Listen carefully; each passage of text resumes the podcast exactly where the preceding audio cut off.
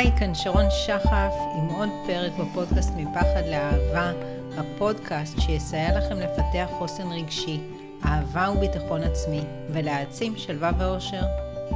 היום אנחנו נדבר על הפחד מלעשות טעויות, לחשוף את חולשותינו או להיכשל.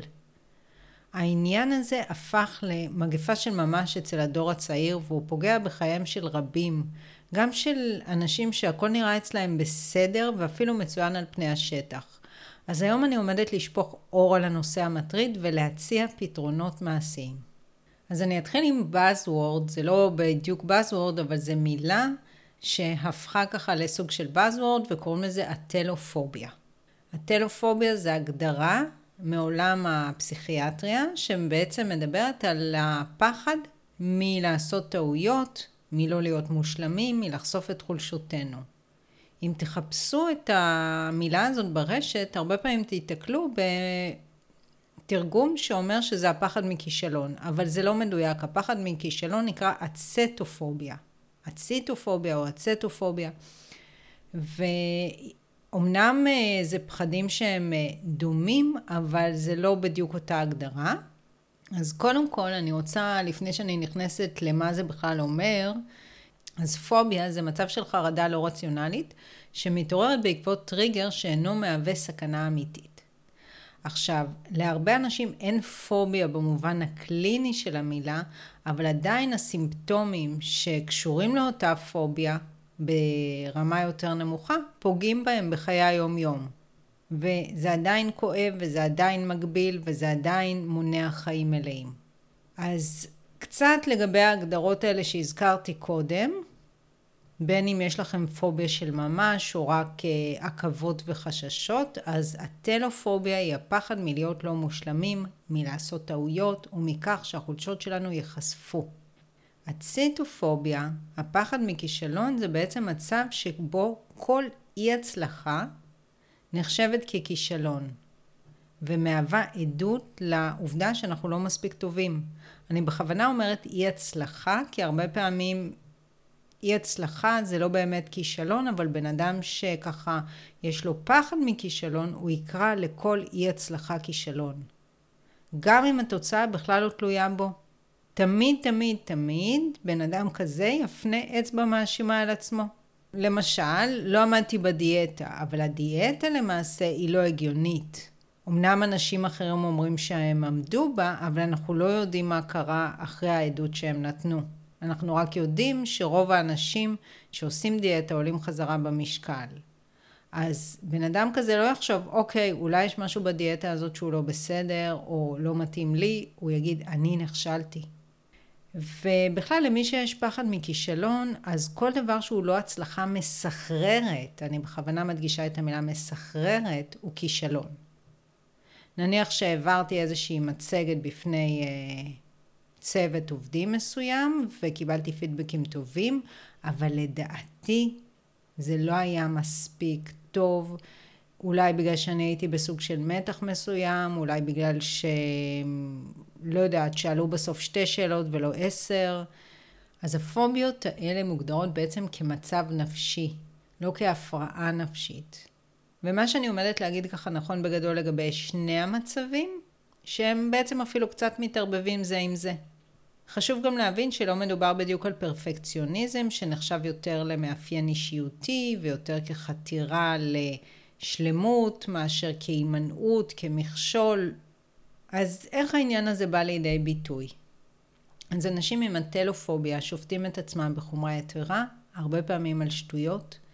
הם אה, נוטים להציב מטרות אה, לא ריאליות, כמו להיות מישהו שלעולם אינו טועה, או לעשות כושר כל יום, לעבוד במשרה מלאה ולהיות אימא לילדים קטנים. הם עלולים למצוא את עצמם מוטרדים משגיאות שהם עשו בעבר או משגיאות שהם עלולים לעשות בעתיד, ככה ממש מה שנקרא rumination, לחשוב על זה בלי הפסקה בצורה מטרידה, והרבה פעמים הם יימנעו ממצבים או מאנשים שמגבירים אצלם את החשש שיעשו טעות. לדוגמה, לדבר עם אנשים בכירים מהם בעבודה. הצטופוביה היא פחד עז מכישלון שעלול לגרום לוויתור על משהו או להימנעות מפעילות או מנסיבות שבאופן פוטנציאלי עלולות להיות כרוכות באי הצלחה. אדם עם פוביה כזו יחוש חרדה מלנסות דברים חדשים, לקחת סיכונים או להתקדם ולהתפתח, מתוך חשש שהוא לא יצליח.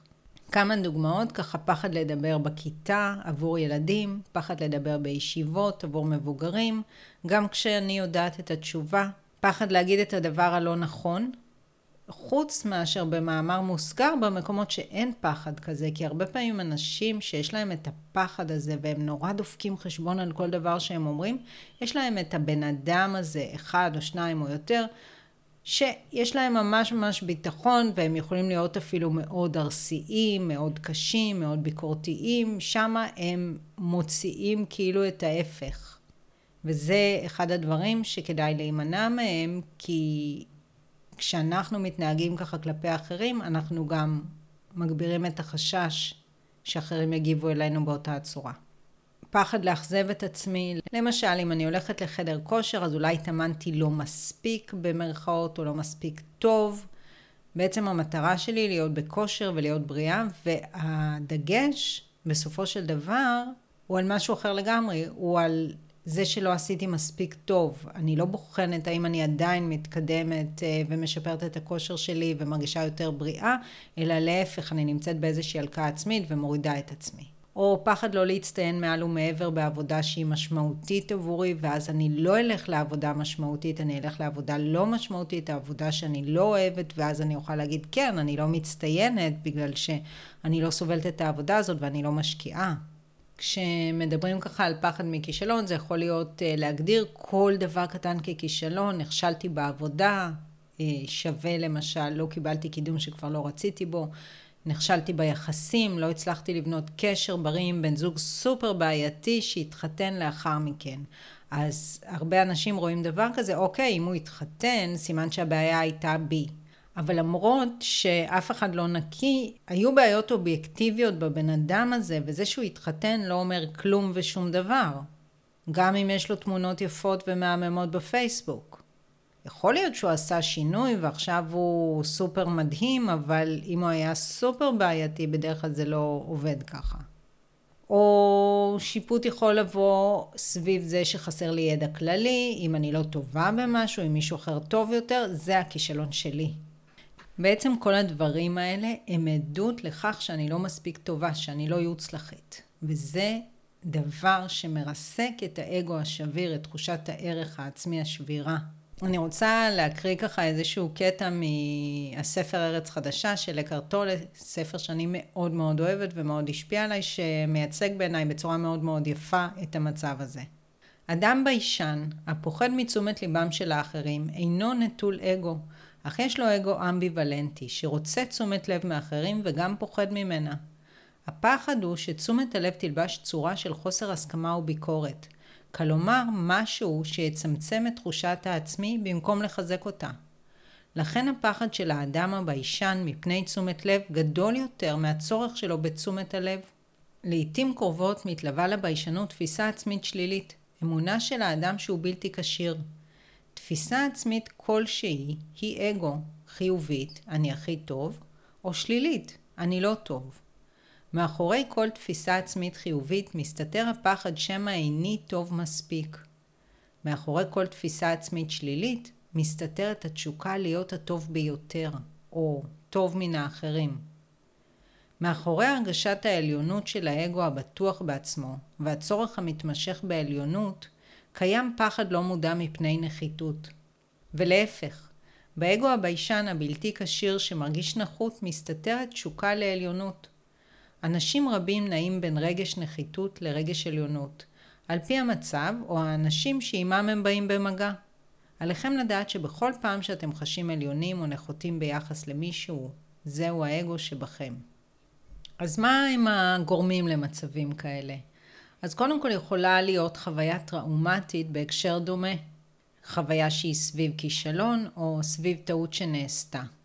נניח שעשיתי טעות לפני כל הכיתה וכולם צחקו עליי ומאז בשבילי זה אירוע מאוד מאוד טראומטי.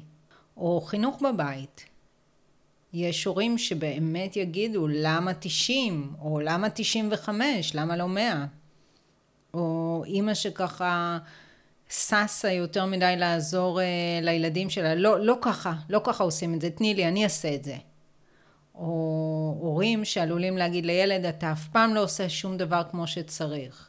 אז דברים כאלה נטמעים מאוד מאוד עמוק וגורמים לפחד לחוש את התחושה הזאת עוד פעם. גם כשזה כבר לא רציונלי ולא מתאים למצב, זה משהו שהוא נמצא ברמה שהיא לא לגמרי מודעת, לא בתת מודע, כי אנחנו כן יודעים מאיפה זה בא, אבל זה לא רציונלי, אין לנו שליטה באמצעות השכל על זה.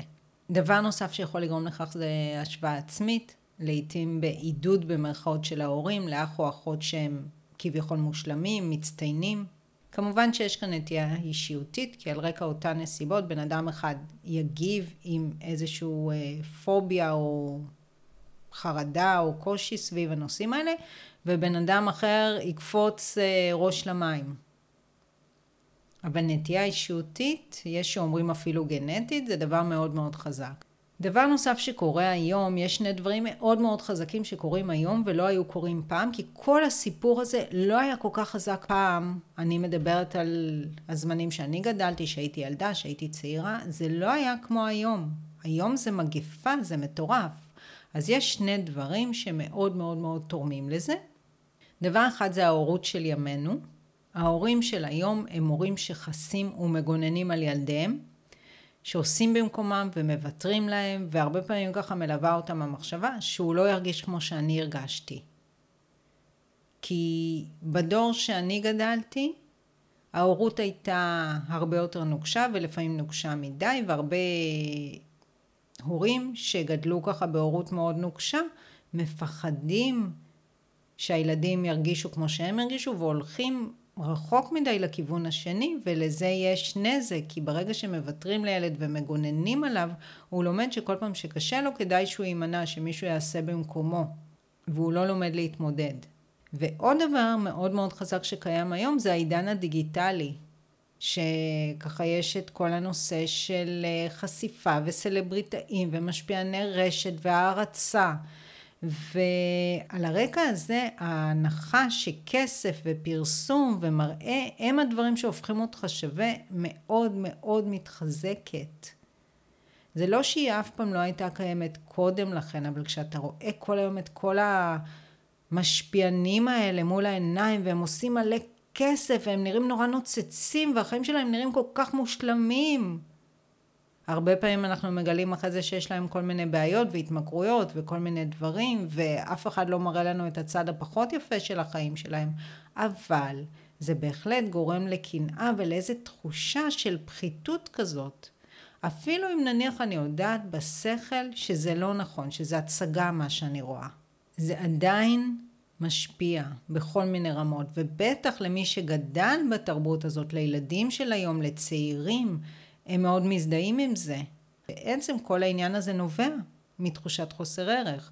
הוא כמובן גם מגביר תחושת חוסר ערך, כי ברגע שאני כל הזמן עם המחשבות האלה שכן טעיתי ולא עשיתי מספיק טוב ועדיף שאני לא אעשה ולא אנסה, כי אם אני אכשל ואני באמת אראה שאני חסרת ערך, אז זה מגביר תחושת חוסר ערך, כי אני רואה אנשים אחרים יכולים להתקדם ולנסות ולעשות ולהיכשל ולהצליח, ואני עדיין תקועה במקום. ואז אני מרגישה פחותה. אז זה נובע מתחושת חוסר ערך מאוד עמוקה וזה מגביר תחושת חוסר ערך. גם מערכות יחסים שהן לא בריאות, שהן מעודדות את הפחד מטעות ומכישלון, הן יכולות להיות גורם לזה. לפעמים לא הבן אדם השני הוא זה שנותן את התחושה, אלא אני רואה את עצמי כפחותה ממנו, הוא משכיל, אני לא משכילה, יש לו יותר ידע כללי, ואני רואה את עצמי כפחותה, וזה כבר לא הוא מעודד את זה, אבל זה תחושת חוסר הערך שלי שזועקת וזועקת וזועקת. אז יש לזה הרבה גורמים, ובואו נראה ככה קצת את הפתרונות. אז נדבר על כמה צעדים להתמודדות אפקטיבית. אז דבר אחד שאפשר uh, להתחיל ממנו ויכול לעזור זה חידוד המטרה. למה לי? למה? למה אני עושה את מה שאני עושה? או למה להתאמץ, להתמודד עם משהו שלא נוח לי להתמודד, שאני עלולה לעשות בו טעות או להיכשל. אז נניח שאני רוצה להתקדם בעבודה, אבל אני מפחדת פחד מוות להגיד את הדבר הלא נכון, או להציע את הרעיונות הלא נכונים, או לדבר בישיבה, אז אני מאוד מאוד מוגבלת ביכולות שלי להתקדם. אז יהיה לי אינטרס לעבוד על הקושי שלי ולחצות את המחסומים הפנימיים האלה, למרות שזה ממש יכול להיות משהו שמרגיש כמו חרדה. או לחלופין, נניח שאני רוצה לרזות ואכלתי שוקולד או עוגה. אז הרבה אנשים מתעסקים באופן אובססיבי בשיפוט עצמי על זה שהם אכלו את השוקולד או העוגה, ולא מסתכלים על זה שהם יכולים לרזות גם עם השוקולד או העוגה, במידה כמובן. או נניח שאני אה, עושה כושר והמטרה שלי זה להיות חטובה, בריאה, אולי יותר עזה, ואני מתעסקת בכמה פעמים עשיתי, או אם עשיתי מספיק טוב או לא מספיק טוב. אז אני לא ממוקדת בחטובה רזה בריאה, אני מתמקדת קצת בפול גז בניוטרל, בטפל ולא בעיקר. אז הגדרת המטרה יכולה מאוד מאוד מאוד לעזור ולעשות סדר בדברים, במה אני מתעסקת, למה לי. זה לא תמיד יעזור, בעיקר כשמדובר באנשים שבאמת באמת יש להם פוביה אז לפעמים אה, הם יהיו מצומצמים בעולמם הבטוח והקטן, וכל מה שהם מפסידים לא יהיה מוטיבציה מספקת לצאת מהגבולות של העולם הבטוח הזה, לא בלי עזרה. אז כדאי במקרה כזה יהיה לקבל עזרה. הדבר הבא שהוא מאוד מאוד חשוב זה להטיל ספק במחשבות ולבחון את המציאות הריאלית. למשל, אם מישהו אומר, אנשים מוצלחים לא עושים טעויות, הם אף פעם לא נכשלים. אז קודם כל אפשר להתחיל להסתכל סביבנו ולראות שאנשים מוצלחים, למשל נניח אם יש איזה מנהל מנהלת שאתם מאוד מעריכים, בן אדם מוכר, להסתכל ולראות שאנשים עושים טעויות, לחפש מידע ברשת, אם זה סלבריטאים, אה, משפיענים, יש הרבה מידע ברשת על הרבה סלבריטאים שעשו טון הטעויות, נכשלו בעבר לפני שהצליחו. אני אשאיר לכם איזושהי כתבה שכתבתי אה, בנושא, יש אה, שמות כמו וולט דיסני, אופרה ווינפרי, מייקל ג'ורדן, הרבה מאוד דוגמאות של אנשים שנכשלו, שחוו דחייה, שלא הצליחו לפני שהפכו למצליחים. אז אני רגע מטילה ספק במחשבות שלי שאומרות אה, דברים מאוד מאוד אה, מוחלטים ובוחנת את העובדות במציאות באופן אקטיבי. זה יכול להיות דוגמאות אה, של סלבריטאים, אנשים מוכרים, והרבה פעמים למשל אני ממליצה למתאמנים שלי, למתאמנים ומתאמנות, ללכת לקבוצות בפייסבוק. כל מיני קבוצות יהודיות, למשל קבוצת נשים, שיש שם המון המון נשים, ואפשר לשאול איזושהי שאלה שעוזרת לי להטיל ספק במה שאני אומרת. ודבר נוסף כמובן זה להסתכל מסביבנו, בחיים האישיים שלנו. אנשים שאנחנו עובדים איתם, חברים, בני משפחה. כשבוחנים את המציאות, וזה אחד הדברים שאני ממליצה לעשות בהרבה מאוד הקשרים, אז חייבת להיות נכונות לקרוא נכון ולפרש נכון את העובדות. וזה דבר שלפעמים לוקה בחסר, כי אני יכולה להסתכל על אחותי שכל היום מתלוננת, אבל אני אספר כמה היא מאושרת כי היא נשואה ויש לה ילדים. אבל היא כל היום מתלוננת. אז אם רוצים להשתמש בהטלת ספק באמצעות המציאות, בחינת המציאות, אז צריך לקרוא את העובדות כפי שהן. והרבה פעמים גם לקרוא בין השורות. דבר נוסף זה תשומת לב למילים שאתם משתמשים בהם. למשל, דברים שיכולים ככה להיות אה, דגל אדום, זה דברים כמו להגיד אני אף פעם, אצלי זה תמיד ככה, זה אסור, זה חייב, זה תמיד, כולם הם ככה. וכשאתם אומרים דברים כאלה מוחלטים, אז תשאלו שאלות כמו האומנם? בהכרח? אף אחד לא? תטילו ספק רגע בדברים סופר סופר מוחלטים שאתם אומרים. דבר נוסף שככה הוא דבר מאוד מרכזי, וכל מקום שתחפשו מידע על התמודדות עם פחד מכישלון ומטעויות, תמצאו את העניין של חשיפה. חשיפה זה להתחיל לעשות דברים כנגד הפחד שלנו. והחשיפה שמדברים עליה בעולם הטיפול היא חשיפה הדרגתית. ברוב המקרים לא יהיה כדאי ללכת ולהתחיל מלהתמודד ראש בראש עם הדבר שהכי מפחיד אותנו. אם נניח אני הכי מפחדת לדבר מול קהל, אני לא אלך מחר לדבר בישיבת חברה מול 50, 100, 500 אנשים. ברור שלא. אבל אני יכולה לאסוף ככה שניים, שלושה חברים טובים ולעשות להם איזשהו אה, סשן מאוד מאוד קצר, להציג איזה רעיון ולשאול אותם, לבקש פידבק. או אם אני פוחדת להגיד את הדבר הלא נכון, אני יכולה להתחיל עם חברה קרובה ולהתאמן איתה, ואפילו לעשות ככה, אני הולכת להגיד עכשיו באופן מכוון את כל הדברים הלא נכונים. או ללכת ולהזמין משהו, סתם אני אומרת, בארומה, ולאתגר את עצמי להגיד דבר שהוא לא נכון, שהוא נשמע קצת מגוחך לאחד הקופאים. זה אולי נשמע טיפשי, אבל כשאנחנו מתחילים להתאמן מאוד מאוד בקטן, צעד צעד, אנחנו מתחילים לפרק את זה. אוקיי, אז אנחנו נגיד לעצמנו, זה לא קשור, זה משהו אחר לגמרי, זה סתם שטויות. בסדר, ועדיין עשיתם את זה. והצעד הבא, הוא יהיה קצת יותר מאתגר. וכשעושים את העניין של החשיפה, אז גם מאוד חשוב להמשיך את זה לאורך זמן. כי אם עשיתי פעם אחת וזה היה לי קשה, ואני אגיד, אוקיי, זה היה לי קשה, לא שווה לעשות את זה. אז עדיין בעצם לא לימדתי את עצמי לא התרגלתי לעניין. כדי שמשהו ככה יהפוך יותר לטבע שני, צריך לעשות אותו שוב ושוב ושוב, ולראות שהוא הופך להיות יותר קל ויותר קל ויותר קל. וכאן ליווי של בעל מקצוע בעצם יכול לעזור לכם גם לבנות את ההדרגתיות הזאת וגם להחזיק אתכם מחויבים כשלא יהיה לכם נוח ותרצו אה, להרים ידיים ולחזור למקום הנוח. דבר נוסף שאני הרבה פעמים ממליצה עליו זה היכולת להיות נוכחים ברגע ההווה.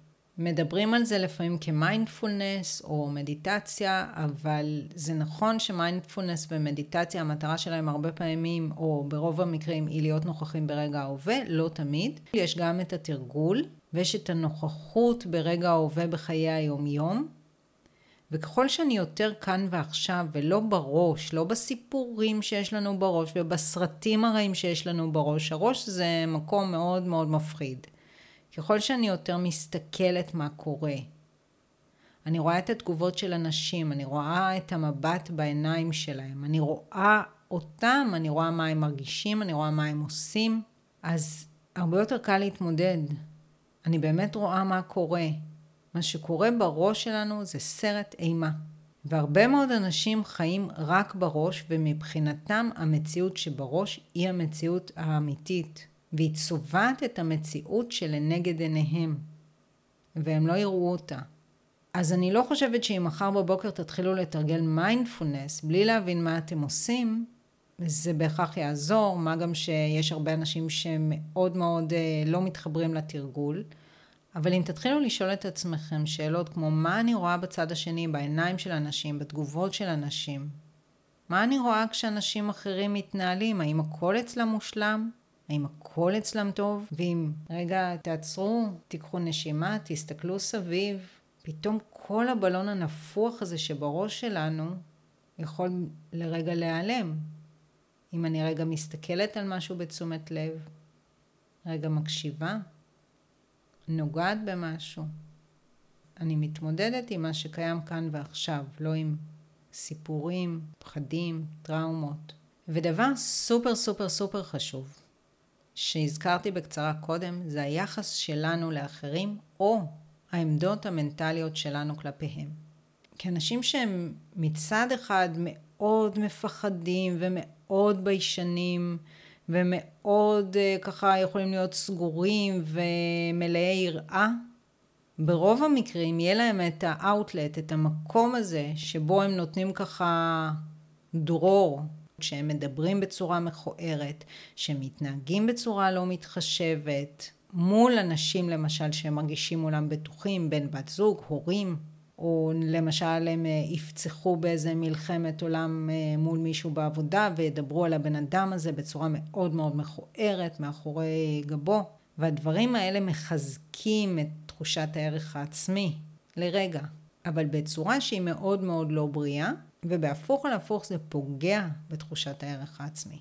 ככל שאנחנו מורידים אחרים, אנחנו מרגישים קטנים ונחותים יותר. כי אם לא היינו מרגישים נחותים, לא היה לנו את הצורך לרומם את עצמנו שוב ושוב ושוב. והעניין הזה של להתייחס רע לאחרים, או למשל לשנוא אוכלוסיות שלמות, אני שונאת את אלה שיש להם עמדה פוליטית כזו, או מוצא כזה, זה צורך להעצים את העליונות שלנו מול קבוצה אחרת של אנשים. וככה אנחנו מרוממים את עצמנו ומשדרים לעצמנו בתת מודע, אני קטן, אני נחות, אני חסר ערך, כי אחרת לא הייתי צריך להתמיד ולרומם את עצמי מעל אחרים. ויש בזה גם המון המון המון אנרגיה שלילית ברמה שגורמת לרגשות קשים, למחלות אפילו, ולכן זה דבר שדווקא בהקשר הזה הייתי שמה אותו בפרונט, הייתי מסתכלת קודם כל עליו. עכשיו, דבר אחרון, זה לא דבר שאתם יכולים לעשות כרגע, אבל זה כן משהו ששווה להיות מודעים אליו, כי בחלק מהמקרים, עבודה עם התת מודע, למשל באמצעות uh, תרגילים מסוימים מה-NLP, יכולה מאוד מאוד לעזור. אני יכולה לתת פה דוגמה על מישהי שעבדתי איתה, והיא הייתה צריכה לדבר בפני קהל, וזה משהו שבמסגרת תפקידה היא הייתה צריכה לעשות כל שנה, היא לא הייתה לה ברירה. אבל כל שנה היא הייתה בחרדה, והמילים שלה התבלבלו, והיא הרגישה ככה את הרגליים שלה רועדות, ועשיתי איתה איזשהו תרגיל הכנה, ואחרי אותו תרגיל בעצם היא דיברה בפני קהל, אה, והייתה הצלחה מסחררת, והיא הרגישה אחרת לגמרי. היא הייתה בטוחה בעצמה ורהוטה, וזה היה קל ונעים. אז גם פה זה לא עניין של קסם, זה יכול לעבוד במקרים מסוימים, עם אנשים מסוימים, אבל יש דברים שזה ממש עושה פלא. אבל בכל מקרה, הדברים שהזכרתי קודם לכן הם הדברים העיקריים וגם דברים שאתם יכולים להתחיל ליישם בעצמכם כבר עכשיו. אז אני ממליצה לכם לקחת משהו אחד מההדרכה הזאת ולהגיד, אוקיי, את זה אני מנסה או מנסה. אז הגענו לסיום, וכמו תמיד אני מקווה שנהניתם והפקתם ערך מהפרק, ואם כן, אתם מוזמנים כמובן לשתף אותו עם אנשים נוספים שיוכלו ליהנות ממנו גם הם. אתם מוזמנים לעקוב אחר הפודקאסט, לדרג אותו וגם ליצור איתי קשר ולספר לי מה לקחתם מהפרק ומה עוד הייתם רוצים לשמוע בתוכנית. אני מזמינה אתכם להציץ גם בהערות לפרק, אני משאירה שם קישורים להעמקה ופרטים ליצירת קשר איתי. אז שיהיה המשך יום מקסים ולהתראות בפרקים הבאים.